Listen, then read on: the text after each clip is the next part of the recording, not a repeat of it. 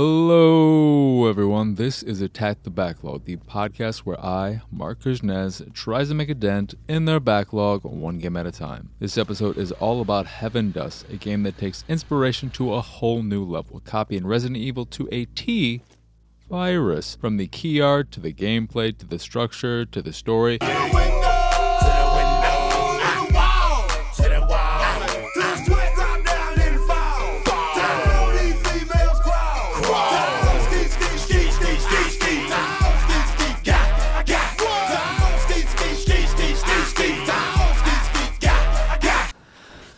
There are rare cases when games have no reason to exist, and Heaven Dust is one such case. It in no way tries to hide its inspirations, ending with what feels like more of a jab at Resident Evil than praise. I would like to dedicate our game to the amusing classic title Resident Evil and all the gamers who really love video games, though it could just be a bit of bad translation given how poorly translated the game's writing is, often leading to confusion thanks to both spelling and grammatical errors aplenty, which then make some of the puzzles hard to parse as they range in difficulty from, hey dude, that door is closed, but see that generator missing a battery?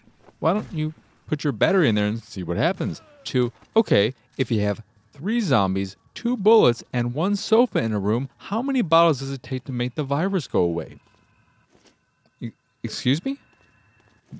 What now? The gameplay is dull, featuring lock-on shooting that requires zero skill and offers zero challenge or scares, and an uninspired structure of finding themed keys to lock doors in order to make it deeper and deeper into this mansion until eventually taking on the big bad not-nemesis boss, and then ending it all with a bit of self-destruction and a race to the front door. The audio design is wonky, with some sounds being blown out while other scenes seem missing entire tracks, and the visuals are fine but nothing to get excited about. Heaven Dust really is just a game about another game that does nothing of its own and somehow manages to drag despite only taking a few hours to complete. Does it really have no reason to exist? Of course not. But when it adds nothing new to the table, not even something as simple as a great story, great puzzles, or just one unique gameplay twist, some zombies do drop coins which you can use at vending machines to purchase items, maps, and upgrades, which I guess is unique but nothing interestingly unique. It's hard finding a reason to play it over all the other options out there, even if you're a huge Resident Evil fan and just want more of the same. Just